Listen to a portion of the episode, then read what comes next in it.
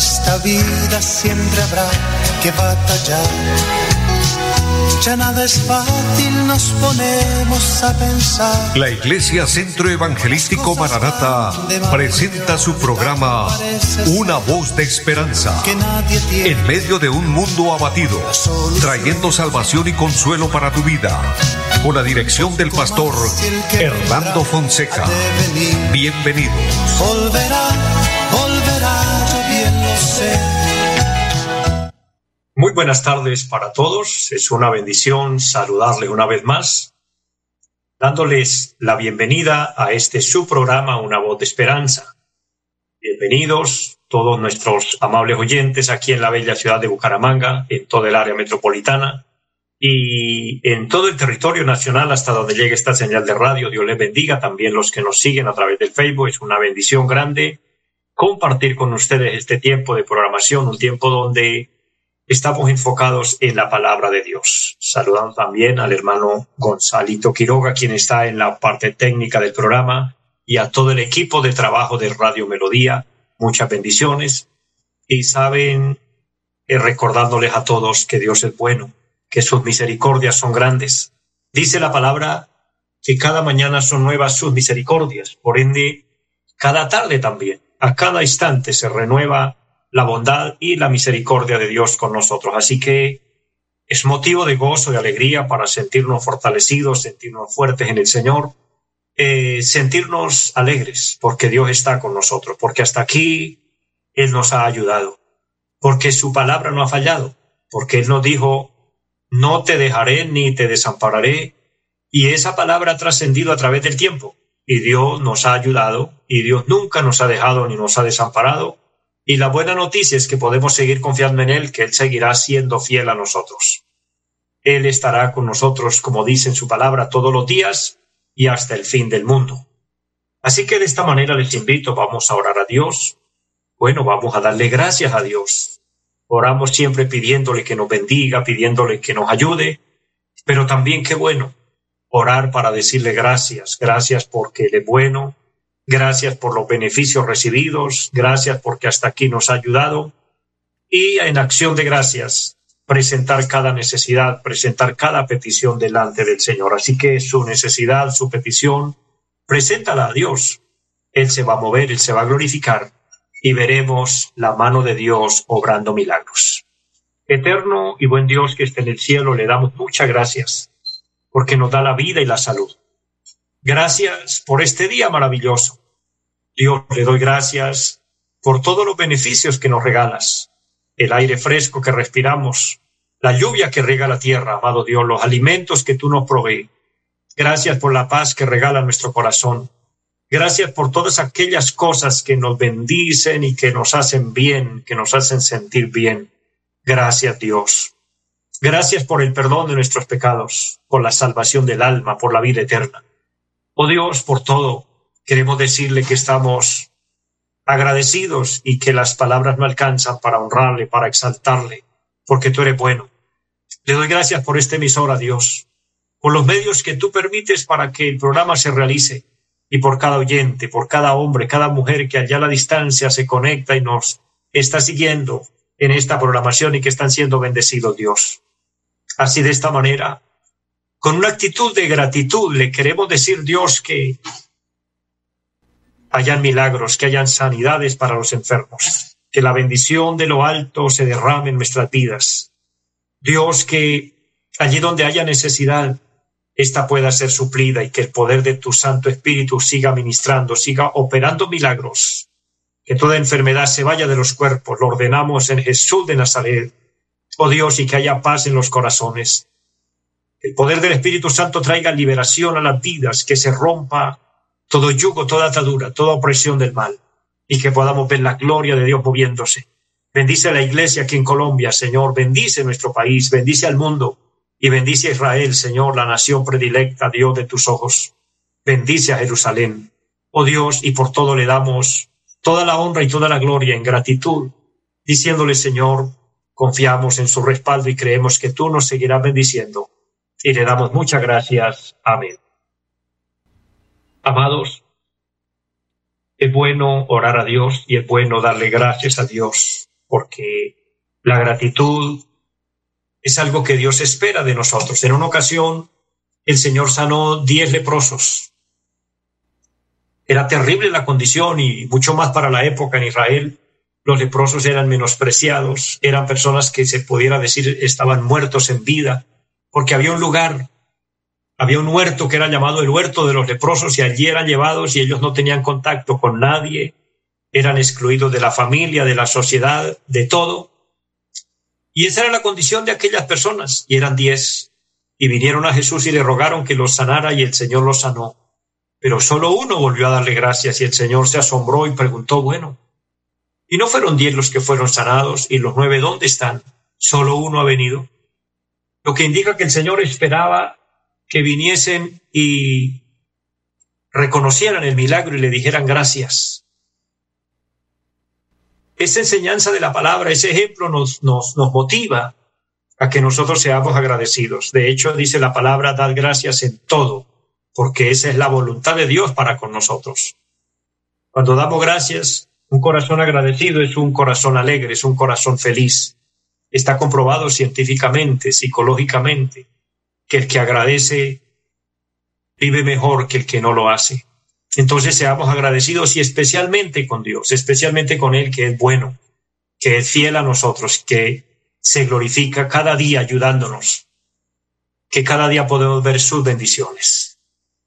Amados, hago un paréntesis para saludar a todas las personas que se conectan a través del Facebook. Es un gozo grande compartir con ustedes. Esperanza Carreño, Dios le bendiga.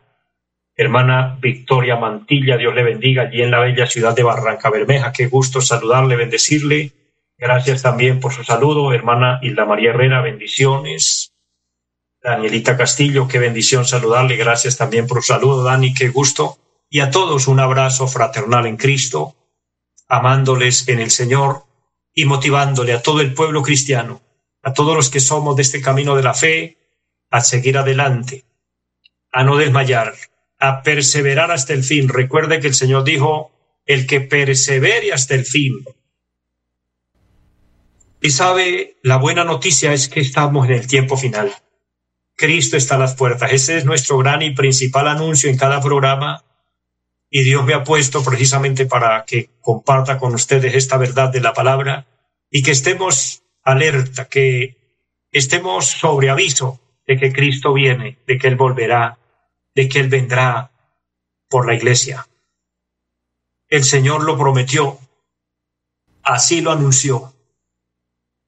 Entonces, la obra de redención va a quedar totalmente terminada cuando Cristo levante a la iglesia de la tierra. La Biblia dice que esto será eh, un milagro, será algo sobrenatural. De hecho, el apóstol Pablo dijo que es un misterio, porque hay una transformación. Los muertos en Cristo van a resucitar van a encontrarse en, cuerpo, es decir, en cuerpo glorificado con Cristo. Pero nosotros los que estemos vivos, dice la palabra que seremos transformados en un abrir y cerrar de ojos a la final trompeta. Esto está pronto a suceder. No tenemos el día, la hora, la fecha, pero las señales lo anuncian. Y es algo verídico. Jesús volverá. Entonces, la motivación es a que estemos bien con Dios. Estar bien con Dios es haber reconocido a Cristo como nuestro Señor, como nuestro Salvador, habernos arrepentido de nuestros pecados y creer, creer en Jesucristo. Dice el apóstol Pablo escribiendo a los romanos en el capítulo 10 que con la boca se confiesa para salvación, pero con el corazón se cree para justicia.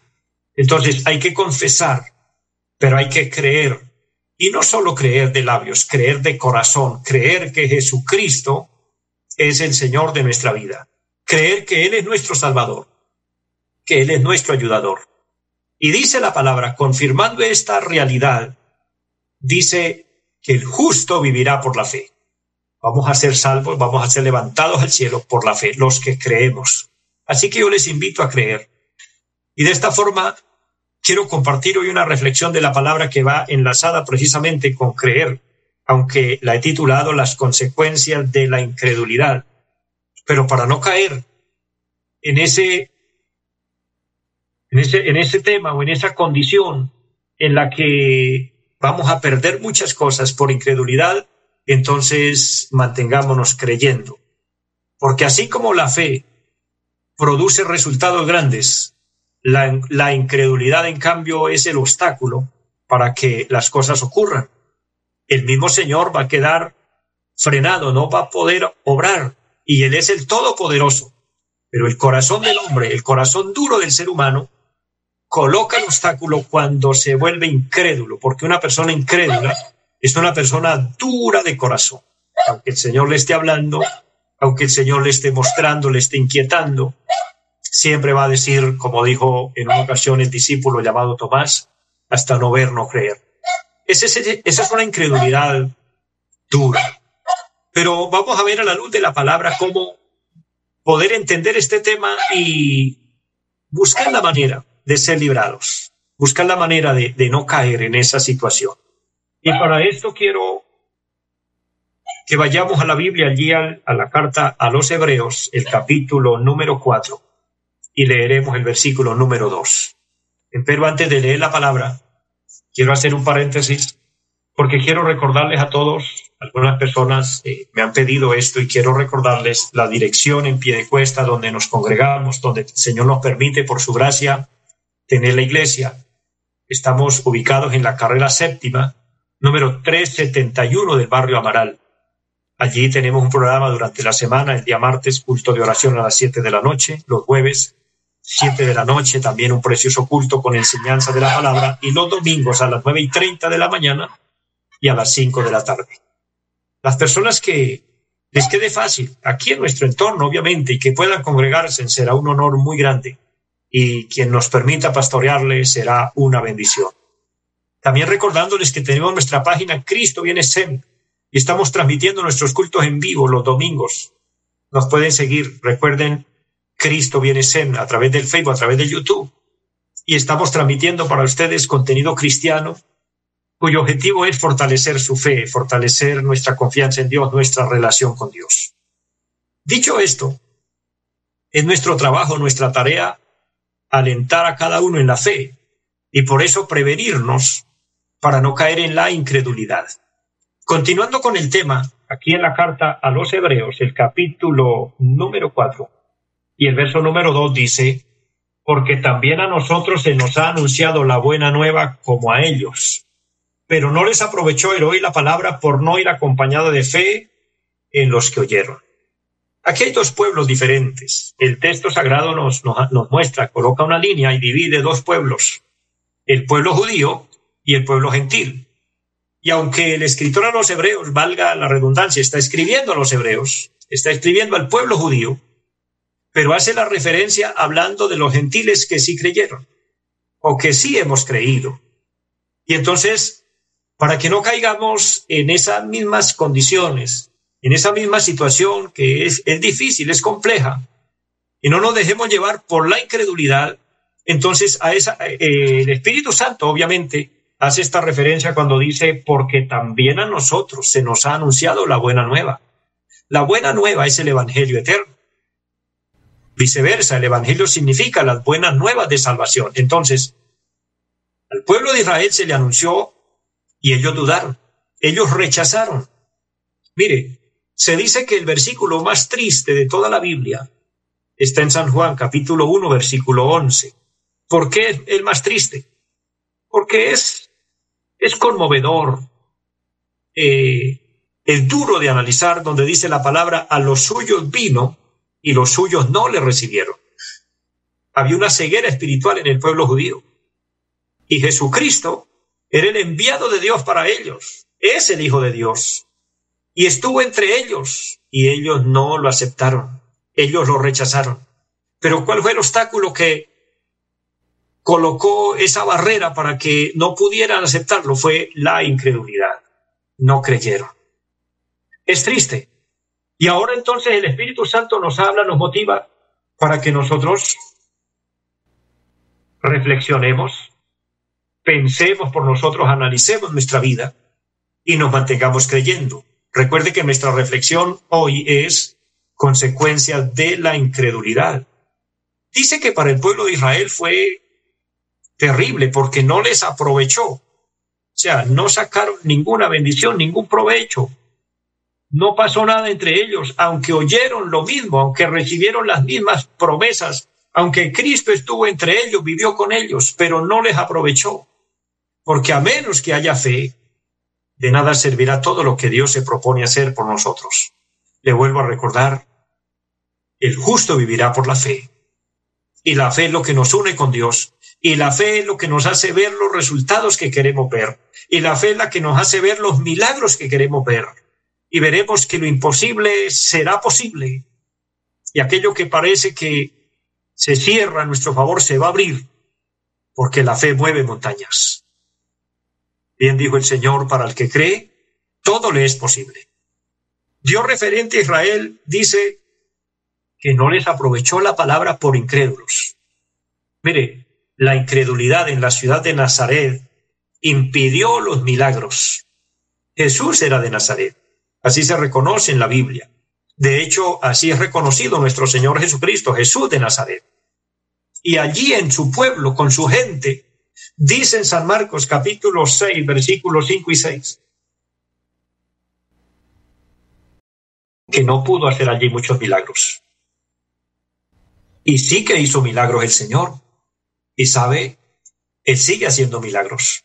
Pero allí no pudo, por la incredulidad, dice, y no pudo hacer allí muchos milagros, salvo que sanó a unos enfermos. Y luego afirma el escritor allí en San Marcos y dice, porque ni aun sus hermanos creían en él. Los hermanos de sangre. Vaya doctrina bonita.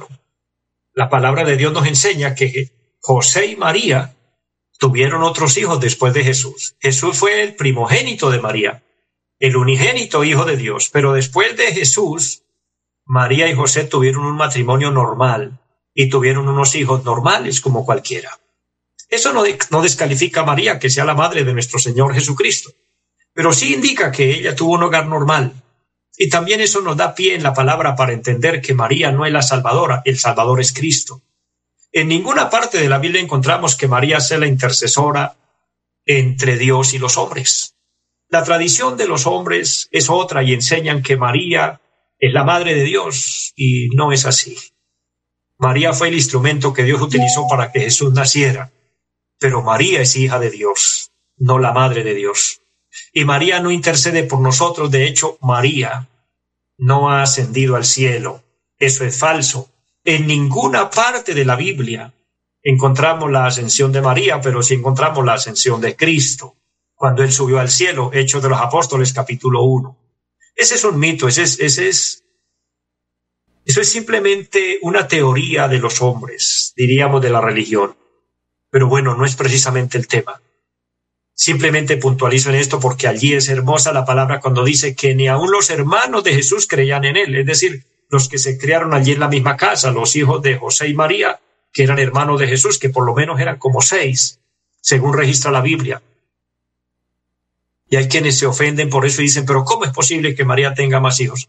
Es que tener hijos dentro del matrimonio no es ningún pecado. No estamos diciendo que ella pecó con eso, simplemente que María fue una mujer normal como cualquier otra con la diferencia que fue una mujer fiel a Dios, que fue una mujer santa, que se guardó para Dios, como cualquier mujer hoy lo puede hacer y puede guardarse para Dios. Pero aún así, bajo esas condiciones, allí en Nazaret Jesús no pudo hacer muchos milagros por causa de la incredulidad. Entonces la incredulidad trae consecuencias graves. También encontramos que la, incredulidad obstaculizó el obrar de Dios porque cuando Jesús iba a resucitar a Lázaro, la misma Marta, hermana de Lázaro, que tanto estaba triste, afligida por la muerte de su hermano, cuando Jesús le dice, Lázaro va a resucitar, ella coloca el obstáculo y le dice, no va a ser posible porque tiene cuatro días de muerto, ya huele, ya hiede, dice el texto originalmente. Jesús parece que con autoridad y no sé si un poco en tono de reprensión les dice, ¿no te he dicho que si crees verás la gloria de Dios? Quitad la piedra de donde él fue puesto. Hay dos verdades allí. Cuando el Señor dice, no te he dicho que si crees, está diciendo, crean y las cosas serán posibles. Pero cuando Él dice, remuevan la piedra, Él la hubiera él la hubiera podido remover. Jesús hubiera podido remover la piedra, pero no lo hizo, porque esa piedra representa la dureza del corazón del hombre, también representa la incredulidad en el corazón. Y en tanto que esta piedra no sea removida, difícilmente veremos milagros. Pero qué bendición y hablo con el pueblo cristiano, hombres y mujeres que amamos a Dios y que le creemos a Dios, ¿sabe? Ya esa piedra no va a ser obstáculo, ya la incredulidad no está en nosotros. Creemos y firmemente declaramos que todo es posible, que las bendiciones son posibles, que Dios se va a mover, que vamos a ver la gloria de Dios en nuestra vida y que vamos a ver el resultado en nuestra oración, a nuestra oración y que aquello por lo que venimos orando, habrán respuestas. Veremos lo imposible haciéndose posible. Veremos cosas grandes, veremos sanidades, veremos bendiciones en nuestra vida, podremos reír de gozo, de alegría, porque cuando creemos, estamos quitando una barrera grande y el Señor se puede mover y se puede glorificar de una manera especial. Amados, que Dios nos ayude. La fe es necesaria. Debemos mantenerla y esforzarnos para que la incredulidad no nos afecte. Mire, termino porque el tiempo avanza, pero encuentro otro caso importante en la Biblia. San Lucas capítulo 1, versículo 20, habla de un sacerdote llamado Zacarías, el padre de Juan el Bautista. Oye, Zacarías y su, y su esposa, Elizabeth, estaban orando por un bebé, querían un bebé, pedían que Dios hiciera un milagro y que ellos pudieran tener un hijo. Tremendo, ¿no? Y si se está orando por un hijo, pues hay que creer que en algún momento la, la mujer va a quedar embarazada. Llegó el momento que esto iba a suceder y el ángel le anunció a Zacarías y le dijo, tu petición ha sido oída y Elizabeth, su mujer, va a quedar embarazada. De inmediato él no creyó. Él dijo, eso no es posible porque mi esposa es anciana, porque mi esposa es estéril. Pregunto, a manera de enseñanza, entonces, ¿por qué oraba? Entonces, ¿para qué pedía? Si no estaba creyendo. Mire, si oramos debemos creer. Entonces el ángel le dijo, está bien, por incrédulo te quedarás mudo hasta que nazca tu bebé. Y Zacarías tuvo que vivir mudo nueve meses hasta que nació Juan el Bautista. Eso fue un, un acto de reprensión de parte de Dios para decirle que había ido mucho mejor creer a lo que usted mismo estaba pidiendo. Mi hermano, mi hermana, mi amigo, lo que yo quiero decirle es tengamos fe. No nos desalentemos, no nos desanimemos. Y todo lo que le suplicamos a Dios y todo lo que pedimos que está dentro de su voluntad, lo veremos realizado, lo veremos siendo real en nuestras manos, porque esa es la promesa. Y con esa misma fe traspasaremos los cielos y estaremos un día en la presencia de Dios disfrutando de la vida eterna. Con esa misma fe usted, mi amigo que me escucha, puede aceptar a Cristo en su corazón, recibirlo como su Señor, como su Salvador, pero debe declararlo y creerlo usted mismo. Yo le ayudo con esta oración. Aquella persona que necesite reconciliarse con Dios o va a aceptar a Cristo, ora de esta manera y diga, Padre que esté en el cielo, le doy gracias. Reconozco que soy pecador y hoy me arrepiento. Le pido que me perdones, que me laves con tu sangre preciosa abro mi corazón y te recibo como mi Señor, como mi Salvador. Anota mi nombre en el libro de la vida y séllame con tu Espíritu Santo. Te lo pido en Jesucristo. Amén. Quien oró conmigo esta sencilla oración, y valga el tema de hoy, lo hizo con fe, anulando la incredulidad. Ha nacido de nuevo. Cristo ha entrado en su vida y podrás disfrutar del gozo de la salvación. Así que sigamos firmes y todos los que ya somos cristianos mantengámonos firmes sirviendo al Señor. Les bendigo a todos, les amo, deseando lo mejor para ustedes, que la bendición de Dios sobreabunde. Una feliz tarde para todos. Los invitamos a nuestra reunión en los días martes 7 de la noche, culto de oración Jueves 7 de la noche, enseñanza bíblica. Domingos 9 y 30 de la mañana, culto para toda la familia. Y 5 de la tarde, culto evangelístico. Los esperamos en la carrera séptima, número 371, Barrio Amaral, Pie de Cuesta. Llámenos al 318-767-9537. Esta vida siempre habrá que batallar. Ya nada es fácil, nos ponemos a pensar. La Iglesia Centro Evangelístico Maranata presentó su programa Una voz de esperanza. Los esperamos en nuestra próxima emisión. Volverá, volverá, yo bien lo sé. Y mi alma ya se desespera